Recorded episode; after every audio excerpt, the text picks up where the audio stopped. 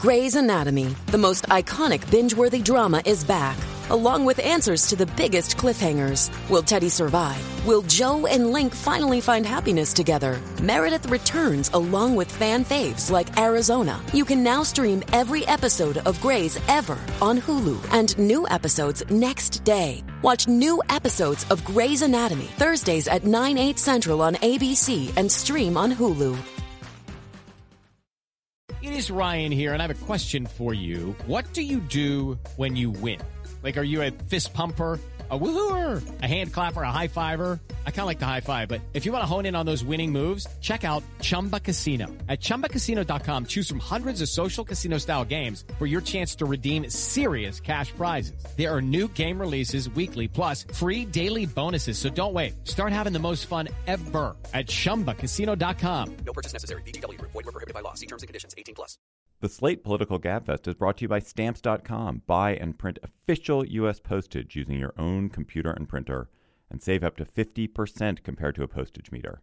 Sign up for Stamps.com and get a four week trial and a $110 bonus offer when you use the promo code GABFEST. And by Texture, the mobile app that gives you full access to more than 150 of the world's most popular magazines anytime using your phone or tablet. Read Vogue, People, Esquire, Time, and hundreds more, from back issues to the one currently on the newsstand. Right now, try Texture for free at texture.com slash political.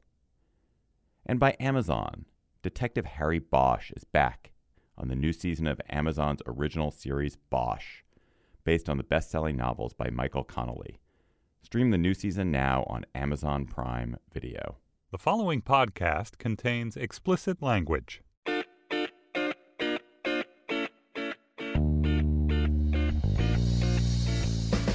Hello and welcome to the Slate Political Gabfest for Thursday, March 24th, 2016, the patrolling and securing edition. I'm David Plotz of Atlas Obscura.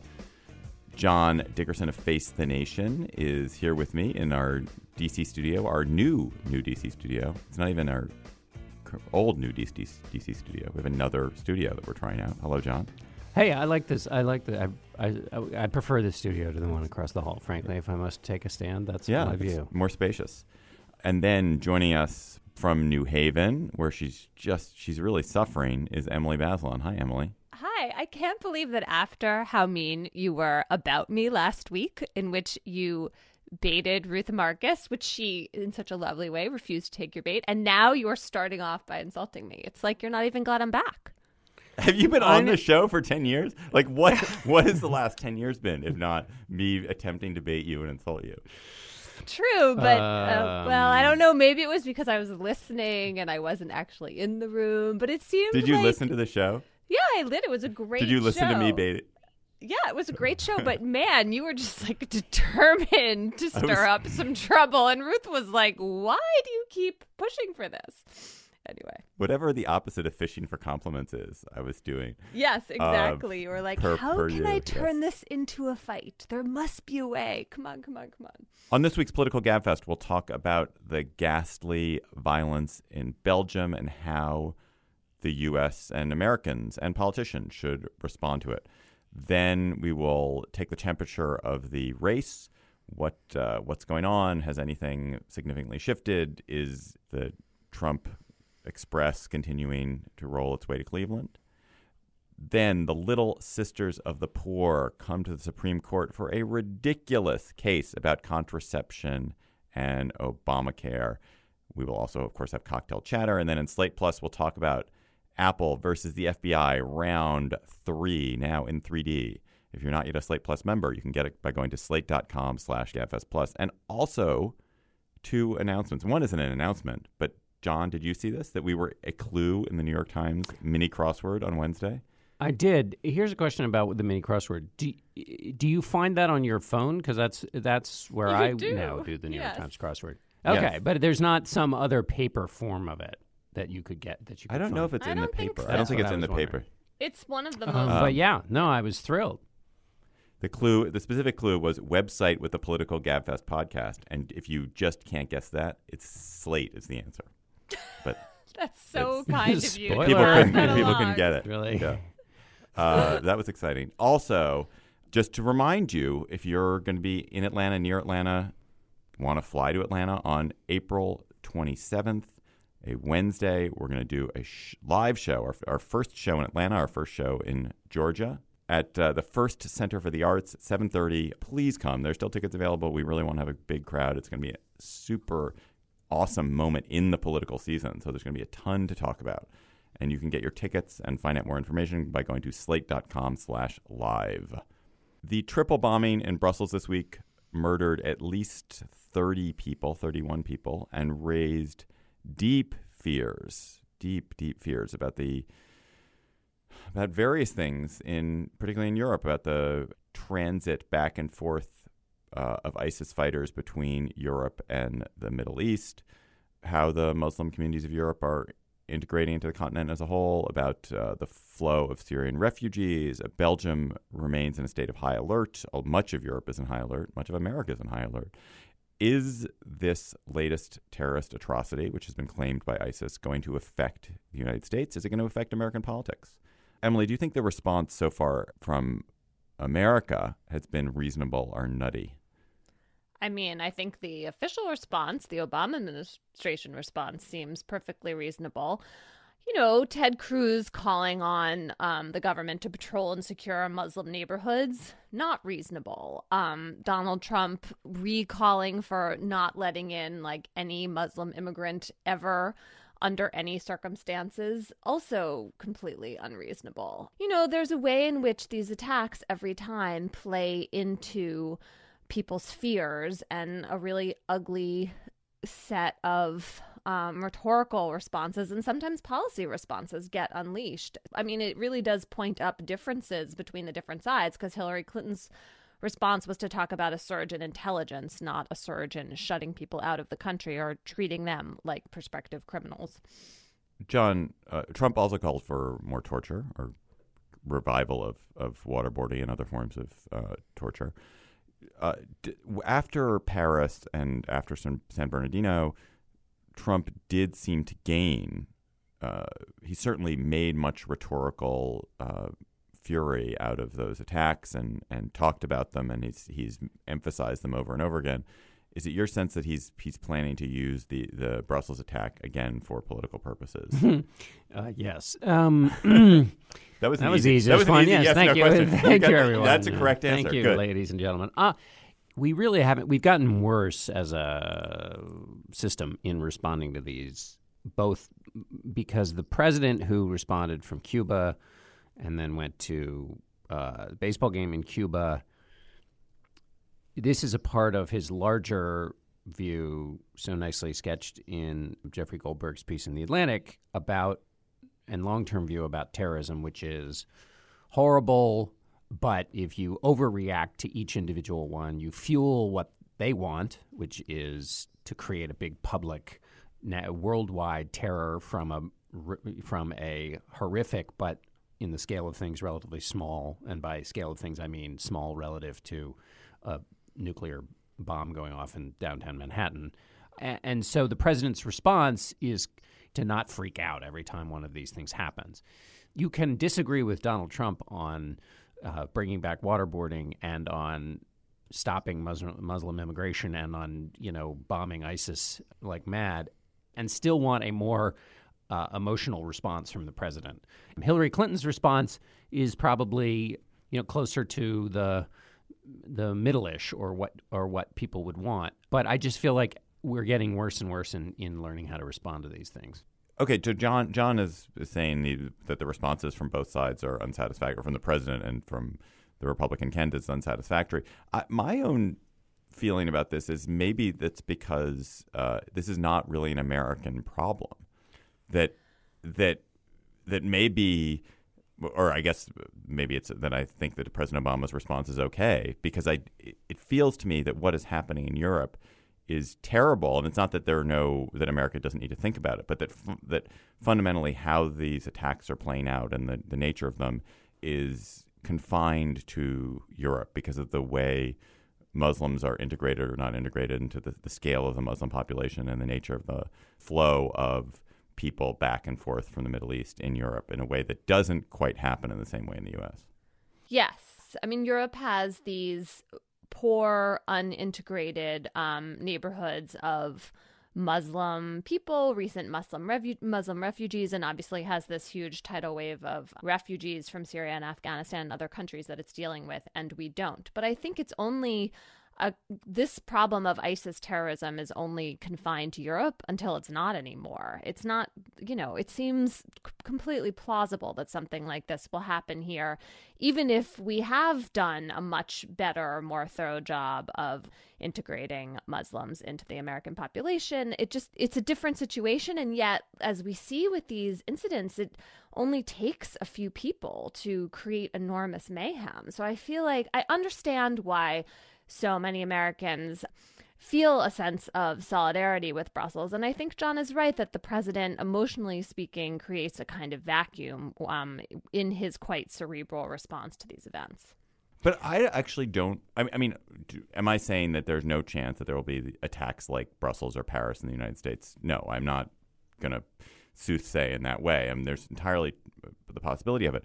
But the fact is that it's much harder to get into the United States if you're if you're somebody who's coming out of having been a, in an ISIS fighter trained by ISIS somewhere. It's much harder to get into the United States. Um, the Muslim communities in the United States are very open. They they have intense cooperation with law enforcement, and there you know is a lot of information sharing. They're just not that same kind of isolation that you have in parts of Europe. And I just it, it doesn't feel to me that you can have that kind of hiding. I mean, we've had 15 years since 9 11. There's effectively not been an organized attack. And I right, think that. but then San Bernardino is the lone wolf, you know, San- inspired from afar example, and that is also scary. I'm not sure how much it matters whether it's organized or not if a lot of people die. Well, I think San Bernardino is a different kind of attack, and it is scary. But it's not. I don't think San Bernardino and Paris and Brussels are the same. Those are those are organized, multiple targets, many participants, significant infrastructure of weaponry and bombing in a way that doesn't we have not had in the U.S. I mean, true, but hyper rational. That's the right distinction, although they. I think some people, some of the experts see a connection between the two, which is to the extent that ISIS looks like it's on the march, on the roll, operating all kinds of different places, it attracts people to that sense of momentum, which is one of the reasons that people argue for U.S. involvement. Because, as you quite rightly pointed out, David, I think one of the things, the messages the president is trying to send and is sending more strategically is, you know, this is Europe's fight too. That the United States can't always be the one to step in and take care of these big problems. This ISIS, even though the United States is playing the largest military role in Syria and Iraq, it's a problem that all the other countries have to be involved with too. And, and but I think he also more to the point the the Cruz and Trump responses, the heavy, indiscriminate uh, responses, create more terrorists. Is the would be would be the president's view. Right. I and they also create, not, they don't only create more terrorists, they make Americans behave in irrational, fearful ways, which weaken our economy, disconnect us from the world, and make, make not only make directly make more terrorists, but just generally weaken the country. There was another part of this conversation this week. I'm pretty sure I'm lifting this from a piece by Dan Byman. He was pointing out this devastating irony, which is that as ISIS gets actually weaker in the territory it controls, as it starts to lose some of the force of its territorially based caliphate, there's more pressure on the group to pull off these sensational terrorist acts abroad. And that is um, dismaying. One piece of the hideous rhetoric coming out from Trump in particular had to do with when he when he's talking about not allowing any Muslims into the United States, he's also essentially saying what what needs to be done is there has to be created sort of a safe zone, some zone where all these refugees are are placed, some which and that zone is presumably somewhere in Turkey or some combination of Turkey and Syria and maybe Iraq. I don't even know, but maybe that's correct.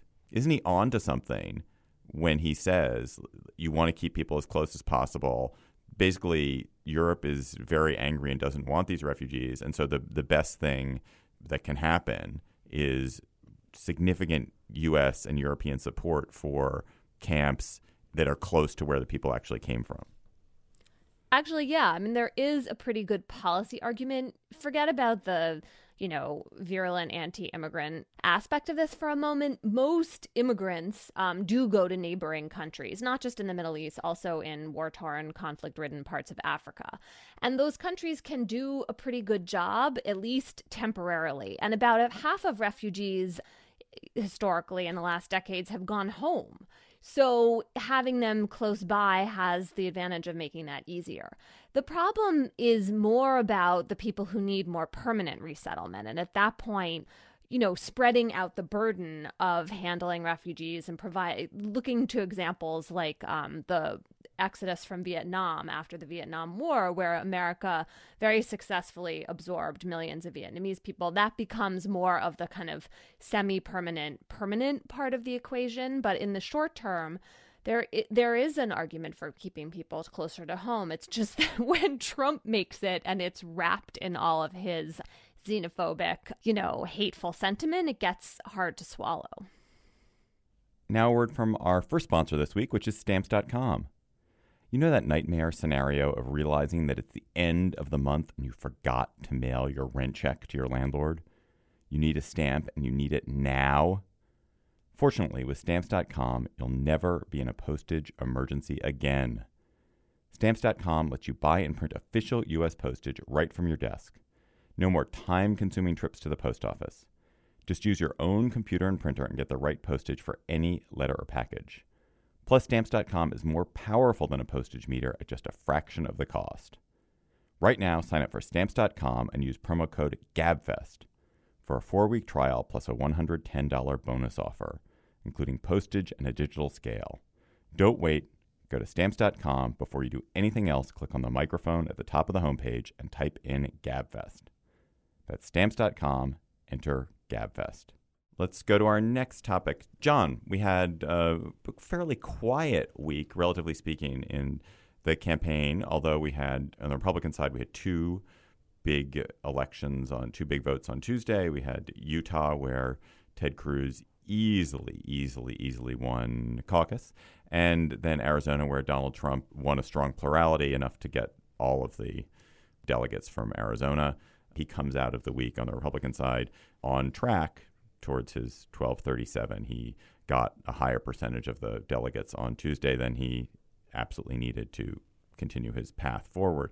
On the Democratic side, Bernie Sanders split with Hillary continuing to gain delegates.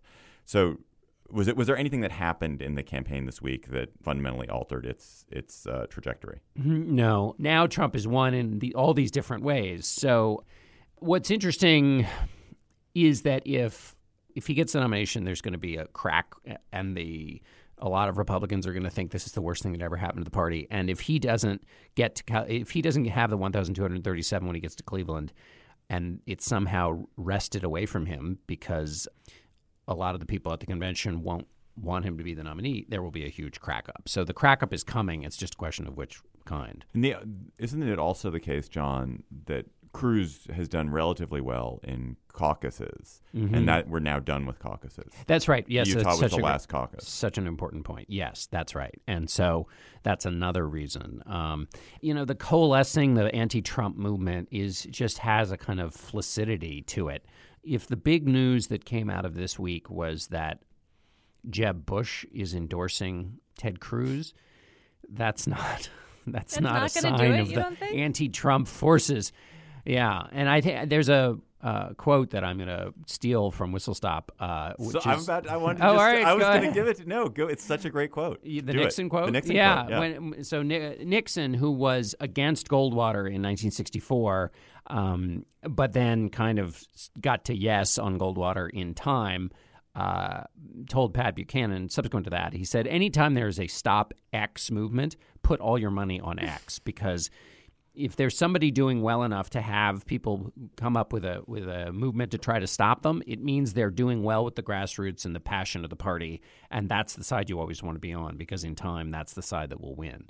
That's kind of where it feels like things are. And if you want a, a person to watch, and he's been in this mode for a long time, but Newt, former House Speaker Newt Gingrich is in everything he has said f- for the last i mean i interviewed him i don't know like four months ago and he was already you could see him already leaving his options open on the trump front, putting the best gloss on things that Trump had done, making the the kind of case to shoehorn Trump into a more basically trying to shoehorn Trump into the Republican story. And that's the guy to watch if you want to see how Trump becomes normalized uh, or how there's a greater sense of acceptance among Republicans who, who are going to very likely have to deal with the fact that he's going to be the party nominee. Emily, given the Kasich's very weak performances this week, should there be more pressure on him to drop? And do you think there's any chance he will drop? He seems so oblivious to the calls to drop out. I suppose the reason is that his donor base, to the extent it, it exists, is still behind him, and he doesn't. Why is it, John? Why doesn't this kind of establishment? Because he believes the country might be destroyed because the other two candidates for his party's nomination are lunatics. Right, I see Maybe the that? Maybe conviction. that's the I- Well, I think it's the pragmatic part of it I don't quite get. Like just the way I, I maybe it's because I'm so sub- subject myself to peer pressure. He just doesn't seem to get. he uh, I mean he does he has two principal reasons he wants to say in one he really thinks he could would be the better president and I mean if you were you know you go back to the, looking at whether the people who are running for the job have any of the skills that are associated with the job and he clearly is the hands down uh, winner in that category. I mean, he has different, all different kinds of experiences. He has operated in different levels of government. Um, so there's that. And then the second is that he does poll better in the general election against Hillary Clinton than the other two do. Now, we know that that's crazy to think about polls this far out and so forth. But some people in politics do look at those head to head matchups, and he does do better against her. But what Lindsey Graham pointed out uh, last week on Face Nation, which was uh, another example of, by, by the way, the sort of tepid endorsement. I mean, he's supporting Cruz, but it's such a head snapping turn from when he said that the difference between, or if you had to choose between Cruz and Trump, would be the difference between getting, or a choice between getting shot and poisoned. Um, I it's still think that's get. one of the better lines of the whole campaign season. Did you guys get any sense whether there are any developments in the non the anti-Trump wing of the Republican Party about how they're actually going to behave? so now you're jumping beyond Cleveland. I'm jumping to if suppose Trump secures the nomination, there are all these people who have been trying to stop him. Are they going to get religion and get right the way a Newt Gingrich has, or is is, is heading towards, or Chris Christie already has? What interests or me is the money, like the big donors, the you know the Koch brothers, their network. Are they going to essentially sit out this presidential election and put all of their funds into state and local elections, see this one as a wash, and invest more in the longer term future of the Republican Party, assuming that it will be um, rescued from Trump and recover eventually? Or are they really going to, you know, try to defeat the Hillary Clinton if she is the Democratic nominee? I, it, it's a fascinating. I think the the a lot of the money goes to two different things. One, local races where it's been going for a long time because everything in Washington is frozen. I think it also goes to a and what's the analogy here? What's the I think it goes to basically hazmat suits for candidates running on the Republican ticket in in the age of Donald Trump. Ken Keating, who was running for Republican senator against Bobby Kennedy in New York when Goldwater was on the ticket, um, threatened to become an independent instead of running as a Republican because they thought Goldwater would be so toxic. This is after Goldwater didn't vote for the Civil Rights Act. Keating running in New York, so so the money would go to trying to prop up those vulnerable Republicans running in uh, purple states. And this could be where the really fascinating political maneuvering goes on because pe- you could argue, Mitch McConnell has argued privately, that at some point even Republicans might run and argue that Trump is such a toxic candidate, he's going to lose for sure in the general election. And remember, like toxic not only because he's highly unpopular, but he's deeply unpopular with women. And he's deeply unpopular with women against li- the likely Democratic nominee who would be possibly the first woman who to be president.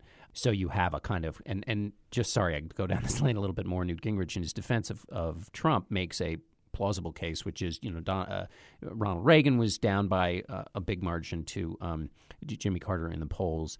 Uh, that's true, but if you line up all the things Donald Trump has said about women in his casual and thorough and ongoing he retweeted a picture of Heidi Cruz next to a picture of his own wife and said something like uh, there was this stupid argument, which thank God we haven't talked about, uh, where, where Trump and Cruz were attacking each other on their wives this week. That kind of thing is is going to be very difficult for w- women to stomach uh, with him as a general election candidate. So Can I can I just pause you and you'll finish it? There's a tremendous piece by Frank Foer in the Slate this week, which which goes through Trump and women in this absolutely shocking way. The the kinds of things that he said over the years, the way he said them, the way he treated treats women, the way he treated contestants in his pageants. It's it, it's pretty appalling. I recommend it. Yeah, these not these are not onesies and twosies. This is a long pattern. Of, Only tens. with Donald Trump. And so that's going to be very difficult for him to overcome, but really bad and tough for these candidates who are running in these states. I mean, it's even going to be tough for his vice president. Either reporters ask all these candidates, you know, Ron Johnson running for uh, Senate in Wisconsin, do you agree with what Donald Trump says about women on this and this and this and this case? And maybe the the journalists will not be able to keep asking that question, but there will be trackers and there will be people basically bombing all the Republican candidates with the most grotesque things that Trump has said as a private citizen. And while Trump has an ability to maneuver out of those things with uh, that hasn't hurt him yet at all, in fact, has helped him in the Republican primary, it would be much more difficult for politicians who, who don't have those skills to deal in the general. So, back to your point, Emily, a lot of their money will be spent trying to keep those guys alive because if the Senate goes as well as the presidency, then your Supreme Court is going to be chock a block full of liberal justices. You're really betting on some retirements. You've like kicked Anthony Kennedy out the door. Well, I mean, think about it. Four years. How old will the four oldest justices be in 2021? yeah, 80s, 2021. That's yeah, yeah. They'll they'll Kennedy, Breyer, Ginsburg. Kennedy and Breyer and Ginsburg presumably are the next to drop out. Right. well, if but if John's right, I mean, if you assume that we already have an opening, so there's that um, seat, and then if you assume that Kennedy retires in the next four years, even if Ginsburg and Breyer are being replaced by a Democrat is just a one to one, that would still be a massive shift. Now let's hear from our next sponsor this week, which is Texture. Even though I don't live in New York City, I really love reading New York Magazine. It's smart. The magazine is incredibly well laid out. There's always great packaging, great editing, fantastic writers. And luckily for me, I can always get the latest edition of New York Magazine right on my phone thanks to Texture. The Texture app lets you tap into the world's most popular magazines anytime, anywhere using your smartphone or tablet. You can breeze through hundreds of your favorite magazines, including back issues, and pick the articles that interest you the most. Texture has made it easy to find articles you care about. I don't just get to read New York or National Geographic. The Texture editorial team recommends content for me every day. Plus, I can dive deeper with personalized collections. Sign up for Texture right now and gain insider access to all the content from the world's best publications. The best part, Texture is offering our listeners a free trial right now when you go to texture.com slash political. You'll gain immediate entry to all of the top magazines, including back issues and bonus video content. Try Texture for free right now when you go to texture.com slash political. That's texture.com slash political. The fiercely divided eight justices of the Supreme Court heard arguments in the ridiculous case of Zubik versus Burwell this week, or as you might want to call it, Little Sisters of the Poor versus Common Sense. This is one of those you must be fucking kidding me cases, Emily. It's yet another deranged sideways challenge to parts of Obamacare. Tell us about it. Um, and tell us about the Little Sisters of the Poor involvement in it, too, because they're just colorful. Well, I'm interested that you have so thoroughly made up your mind about No, it. really, you're shocked Um, about that, but David is Because I'm known, I'm famous David for is my known for judicious his, uh, temperament. right. I mean, okay, so go back a moment to um, Hobby Lobby, a case our listeners may remember, which was about, you know, whether corporations had a um, religious freedom reason to opt out of the contraceptive mandate, the idea of providing birth control through health insurance to their employees under Obamacare. At the time, there were some conservative, respected justices, Justice Alito, Justice Kennedy, who said, yes, corporations can opt out. And here's why we know they can. The government has already allowed religious organizations to opt out. And look, they're doing it in this way that we're going to praise. They didn't say it was legal, they weren't doing a whole legal analysis, but they were going out of their way to offer this seemingly as an alternative there were two kinds of alternatives they were talking about. One is for churches, you know, places of worship, which get to straight up just opt out. They don't have to do anything, they just don't have to offer healthcare plans that provide for birth control. Then, if you're a religiously affiliated organization, a school, um, a social services group like Little Sisters of the Poor, you have to fill out a two page form or send in a letter. And, you know, the reason for this is that there are more of those kinds of organizations. So they have more employees who could be affected. And also, it's less obvious that um, they would necessarily qualify. And so the government, for, you know, reasons of like administration, really created this form. So now this form, this idea of signing Time- the wait, form. Wait, time out, is- Emily. Time out. It's not just that there's a form. Then there's also some segregated funds. So, so if you're an employee of a church which has opted out, you do not have the ability to get contraception covered under your plan, correct? It has some complicated relation, like a third party relationship to your health insurance, but it's off to the side. It's not something your employer is um, subsidizing. But it So- is so available to you. does- it's available to you. It is available to you. And so the the argument that Little Sisters of the Poor and these other religious organizations are making is that simply by signing this form, by opening a path to this alternative means of securing health insurance that covers birth control, they are um, violating their own religious beliefs, and this is a substantial burden on their sincerely held religious beliefs. That's the test in the law, the Religious Freedom Restoration Act, which Congress passed in the 1990s. And so that's the question here. Is this just like an administrative necessity um, that, you know, you have to raise your hand and turn in a form in order to be an organization that qualifies for this workaround in Obamacare? Or should you just be able to have your employees not be covered, not have anything to do with whatever the government does? You know, maybe the government can come up with another way of covering those employees. Um, but it would just have zero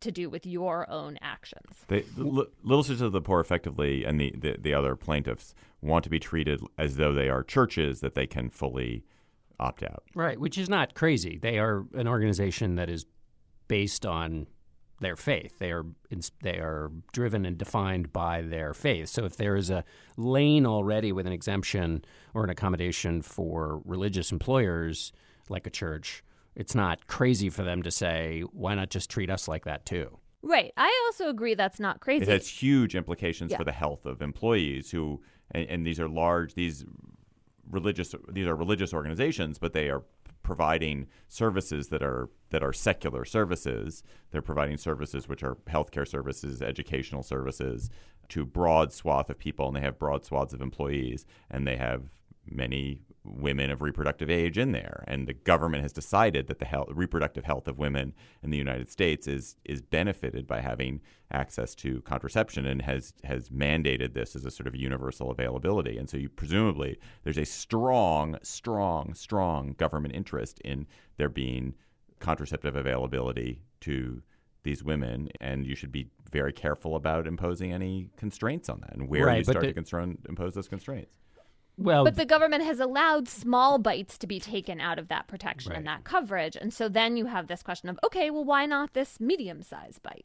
Well, the most important point this points out again, I've said this a hundred times on the show, I have to say it again, is the insanity of employer provided health insurance. It is insane that my employer is making moral decisions about my health care, moral decisions that have nothing to do with my health.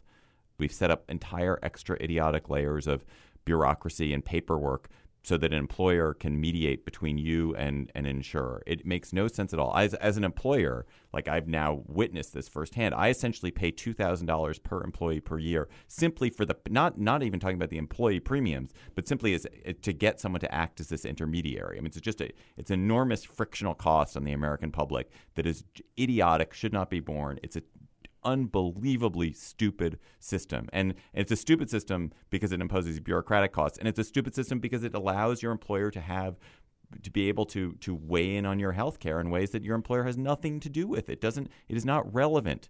You know, if the if the nuns who are employees of Little Sisters of the Poor do not want to avail themselves of contraception, then say to all the employees who work for them, who are women who you know may need contraception, like we've decided you can't have it because of of of what kind of organization we are. It makes absolutely no sense to me. It is like it is it is it is one of the bizarrest aspects of American life.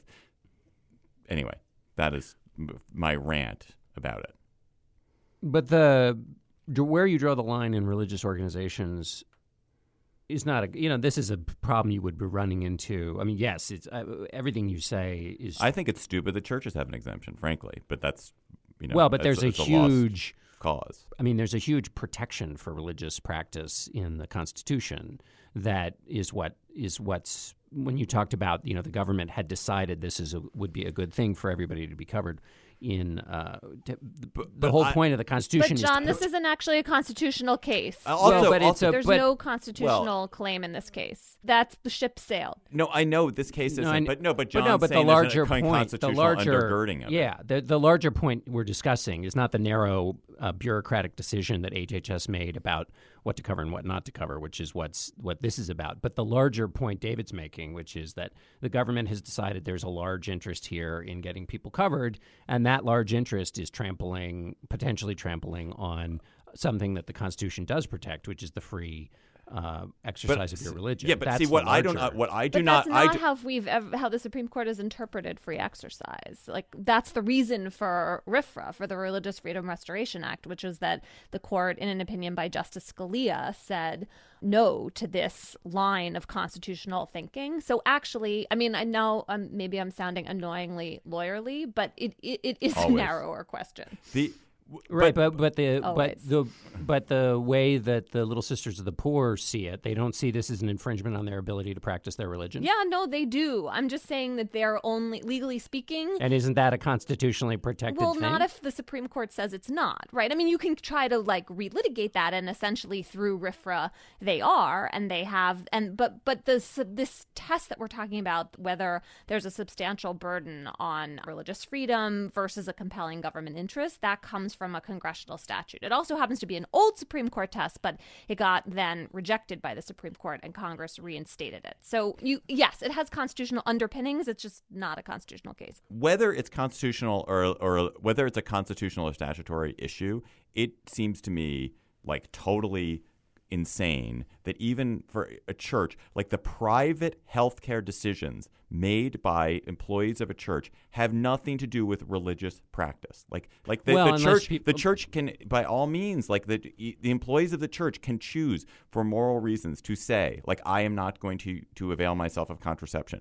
A delivery mechanism for for ensuring that we have a public that's healthy has does not like impact how you practice your religion. It does not Well, no one's being compelled to get contraceptive coverage. But the people who practice their religion think it does, and therefore, since they're the arbiters of how they, But that's a what they believe. But but you're But saying but their I'm saying religion that- is stupid, not No, I'm saying that the idea that we say that just because somebody says it's my sincerely held belief that this now implicates my religion, that doesn't mean it's actually that we should privilege it. It doesn't mean that we should privilege it. Like just because you say, "Oh, this affects thought- me," But I thought we do do that. I, we mean, shouldn't. I think we shouldn't. I think it's I think it's ludicrous to privilege that. Like if someone is preventing you from worshiping and and praying in in a fashion, like okay, I can I can understand that as an argument. But if you're talking about the the private behavior of someone who's not you, like I don't see how that how that could possibly impact your free exercise of religion. I mean, I I, I think don't that- see it. I just don't understand it. It doesn't well, make any sense I mean, to me. I don't uh, get it. arguably, RFRA, the law at issue here, is trying for the kind of balancing that maybe you're both talking about. I don't know. Maybe I'm being too fond of compromise here. But, you know, when you think of this, the compelling interest part of the test, the government's compelling interest, we have all this evidence about the health benefits for women of lowering barriers to contraception, like total home run in the research. The other thing that drives me crazy about this is the claim that certain forms of birth control, like the IUD, are actually causing abortion, which is another thing that is like just scientifically contested is i mean i want to say nonsensical it's almost nonsensical Well, unless you decide to define it as conception, in which case, no even then, I mean, right? even then, you're talking about like pre an effect. I mean, we don't entirely know how the IUD works. That's like the one tiny question mark in here. But all the indications are that the IUD works pre-implantation, which means that you. Uh, oh, it just. And I mean, it drives Right. No. I know, but there, where the way, the place they define it, those who, if you were defining it at conception, then like basically anything you do is. Well, right, but then it's like becomes this Is- ad absurdum argument. But like, that's their def. Right, right. But I'm just saying, it's their definition. Like that. That's why that. De- if you define it at conception, isn't science irrelevant? I mean, I, then I start feeling like we're having a conversation about all birth control or like the decision not to have sex in the first place. It just like takes you back to some Yeah. pre. Well, I what? I mean, that doesn't Well, make that's any what some sense. people believe. I mean, you know, Well, whether it makes sense or not, that's what some people believe. when this case divides four to four, which is likely what's going to happen when the decision comes down in June, there will be an opinion that says there is a clear, compelling government interest in providing this contraception. It doesn't matter that the government has allowed uh, exceptions for churches or employers with small numbers of employees. We don't care. It's up to the government to decide where the line is. They drew it. Good enough. And they will also say it's not a substantial burden on religious organizations to fill out this form. The other side of the argument is what Paul Clement, the lawyer for Little Sisters of the Poor, said at argument, which is that this is not being a conscientious objector, right? It's not saying like um, I can't be drafted. It's being a conscientious collaborator. That that by signing this form, you're setting into motion the series of events through some third party health insurance that maybe it's attenuated, but it's still you are instigating it. And so the government is forcing religious organizations to violate their religious beliefs in the way that John is saying. That is going to be the divide here. And that's why they should be forced to ju- just to be compelled to, to carry the same insurance that everyone else does, and nobody opts out, and you're not being a conscientious collaborator. You're just like participating in the healthcare system. That's well, if the should be- have Supreme Court flips It's- over in the way that you know we were just talking about in uh, our last discussion, then I think that that view would prevail. But at the moment, um, you know, religious liberty is this very um, useful tool for the conservative justices to um, continue to kind of, you know, stick holes Protect into what they think is a fundamental part of the American experience. Yeah, both of those things. It has Nice- it has nicely- a lot of utility. par- nice parenthetical, John Dickerson. I liked it. uh, okay, let's let's let's end on that on that lovely Dickersonian pin. and now let's hear from our other sponsor this week. Amazon's original series Bosch returns for an all new season. Bosch is based on Michael Connelly's best selling novels. Harry Bosch, the tenacious LAPD homicide detective, is back on the job after an involuntary leave of absence. His first case back may prove his biggest challenge yet as he follows a dangerous trail of corruption and collusion, one that uncovers the dark side of the police department and threatens Bosch's relentless pursuit of truth. Stream the new season of Bosch now on Amazon Prime Video and listen to the companion podcast, A Fine Mist of Blood, on SoundCloud or Stitcher. Let's go to cocktail chatter when you're you're relaxing on the beach where you're relaxing. Neither of you is relaxing on the beach this week, but both of you have been on a beach. What will you be chattering about? Uh, Emily. I really have enjoyed visiting the state of North Carolina in my life, and so I am sorry to bash the state of North Carolina, but they just passed this sweeping bill that eliminates protections for LGBTQ people in all kinds of areas of public accommodations and they passed it basically using this wedge issue of access of transgender people to public bathrooms and I just am agape. I mean, we saw this happen in, with this ordinance in Houston last year. So I- guess it's not that surprising that there is this backlash against transgender rights. I guess I already knew that. And yet I've been thinking about this in comparison to the laws, the religious freedom laws in uh, Indiana and Arkansas that initially passed last summer. And then there was just this wave of public condemnation, all these calls for boycotts by companies. People were pulling out of the states, and the states back down. This bill that North Carolina just passed is much broader and worse than what Indiana and Arkansas did. And it's just really sad to me that this completely i mean this is really ridiculous this idea that it's important to keep transgender people out of the bathroom it's just fear mongering north carolina legislature shame on you JD, what's your chatter? Um, my chatter. This is another in a long series of me discovering things that probably everybody else knew. But um, in doing some reading about uh, the election of 1800 and the partisan press at the time, I was struck by how familiar the savaging of political opponents uh, of each other is to today's Twitter flame wars. I mean, we think about how ugly this current election has become. And I guess I never knew that, for example, Thomas Jefferson, while he was a member of Washington's administration, in his battles with Hamilton, essentially set up a newspaper and funded that newspaper to print constant assaults on the administration for which he worked. I mean, that's pretty amazing. that that I mean, relative to what we think about as bad behavior today. And these weren't just kind of like oblique throwing of shade. I mean, this was like character questioning, motive questioning, assaults on Washington and on Hamilton. And it got so bad, we think now that it's bad for newspapers to print, you know, anonymous sources saying things all the all the founders did was write anonymous letters under other people's names attacking and savaging their opponents. I mean, now so I guess the point is that when we think about the founders and the notion that that this this was this enlightened circle of men who weighed the uh, uh business of state and uh, they were savages. They were total they were just the worst Twitter trolls basically that we would think of today. They just, you know, wore powdered wigs. There is this moment when basically, Hamilton is so upset.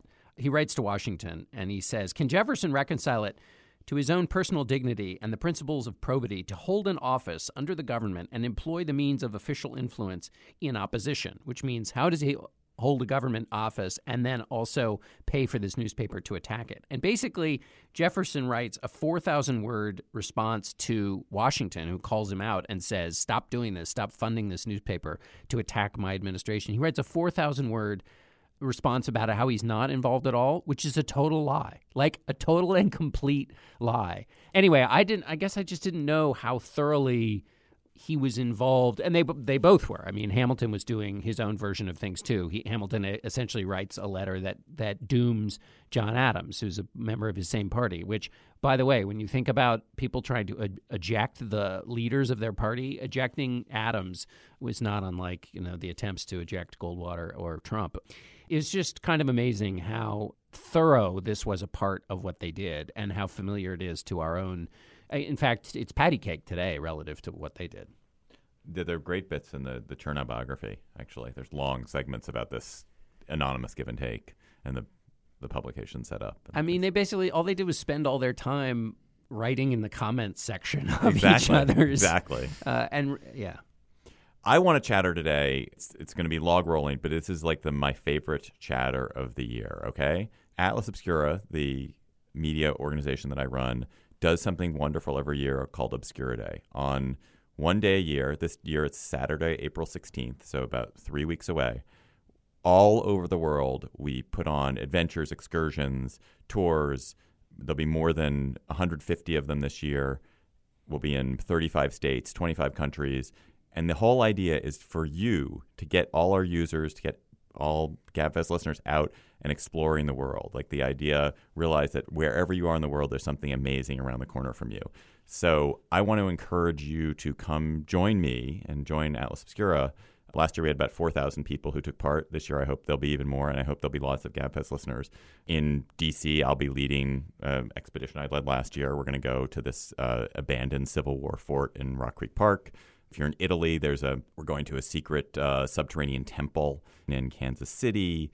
There's to you can go to plasma experiments at the Princeton Plasma Physics Lab. If you're in Nevada, there's a tour of Molossia, which is the world's smallest sovereign sovereign republic, and you can meet with its president. If you're in New York, we're going to have a garden party at a hidden cemetery in the East Village. There's going to be a walking tour of Coney Island Creek. There's a taxi. You can do taxidermy if you're out in Los Angeles. Go to atlasobscura.com slash obscura day. Saturday, April 16th. It's going to be really amazing and fun. It's this chance to to have an adventure, like a micro adventure, and and to meet people doing it. And I had an amazing time last year when when I did it. So I really hope you'll join me. And John and Emily, I hope you guys join me too. The You guys should posts, the social media posts from last year were so great. People were just super, super into it. Um, it's Yeah, really yeah. it's really fun. That does it for our show this week. Our intern is El Biscard Church. Our producer is Jocelyn Frank. Steve Lickteig is the executive producer of Slate Podcast. Andy Bowers is the chief content officer of Panoply. We are, of course, part of the Panoply Network. And all the Panoply podcasts are at itunes.com slash panoply. Do you guys see they redid the iTunes rankings? Hannah was showing me this. There's all these weird podcasts that are now at the top of iTunes. How'd they redo it? It's so them? strange. There's, I don't understand it. It's it's just like there's no This American Life at the top. It's it's Lutheran. It's like Lutheran listening is the number one podcast, Oh, and then there's some Mickey Mouse podcast, some podcast about Disney. It's so funny. Our show page is slate.com slash gabfest. Our Facebook page is facebook.com slash gabfest. And our Twitter feed is at slate gabfest. Email us at gabfest at slate.com please join us at our Atlanta live show in on April 27th. Go to slate.com slash live for tickets for Emily Bazelon and John Dickerson. I'm David Plotz. We'll talk to you next week.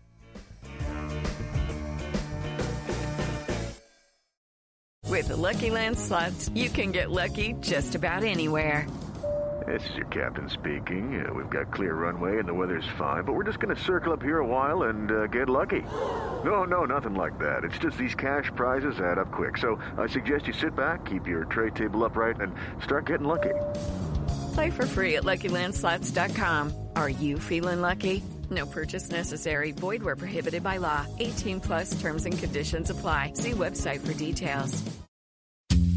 I'm Dahlia Lithwick, and I'm host of Amicus, Slate's podcast about the law and the U.S. Supreme Court. We are shifting into high gear, coming at you weekly with the context you need to understand the rapidly changing legal landscape. The many trials of Donald J. Trump, judicial ethics, arguments and opinions at SCOTUS.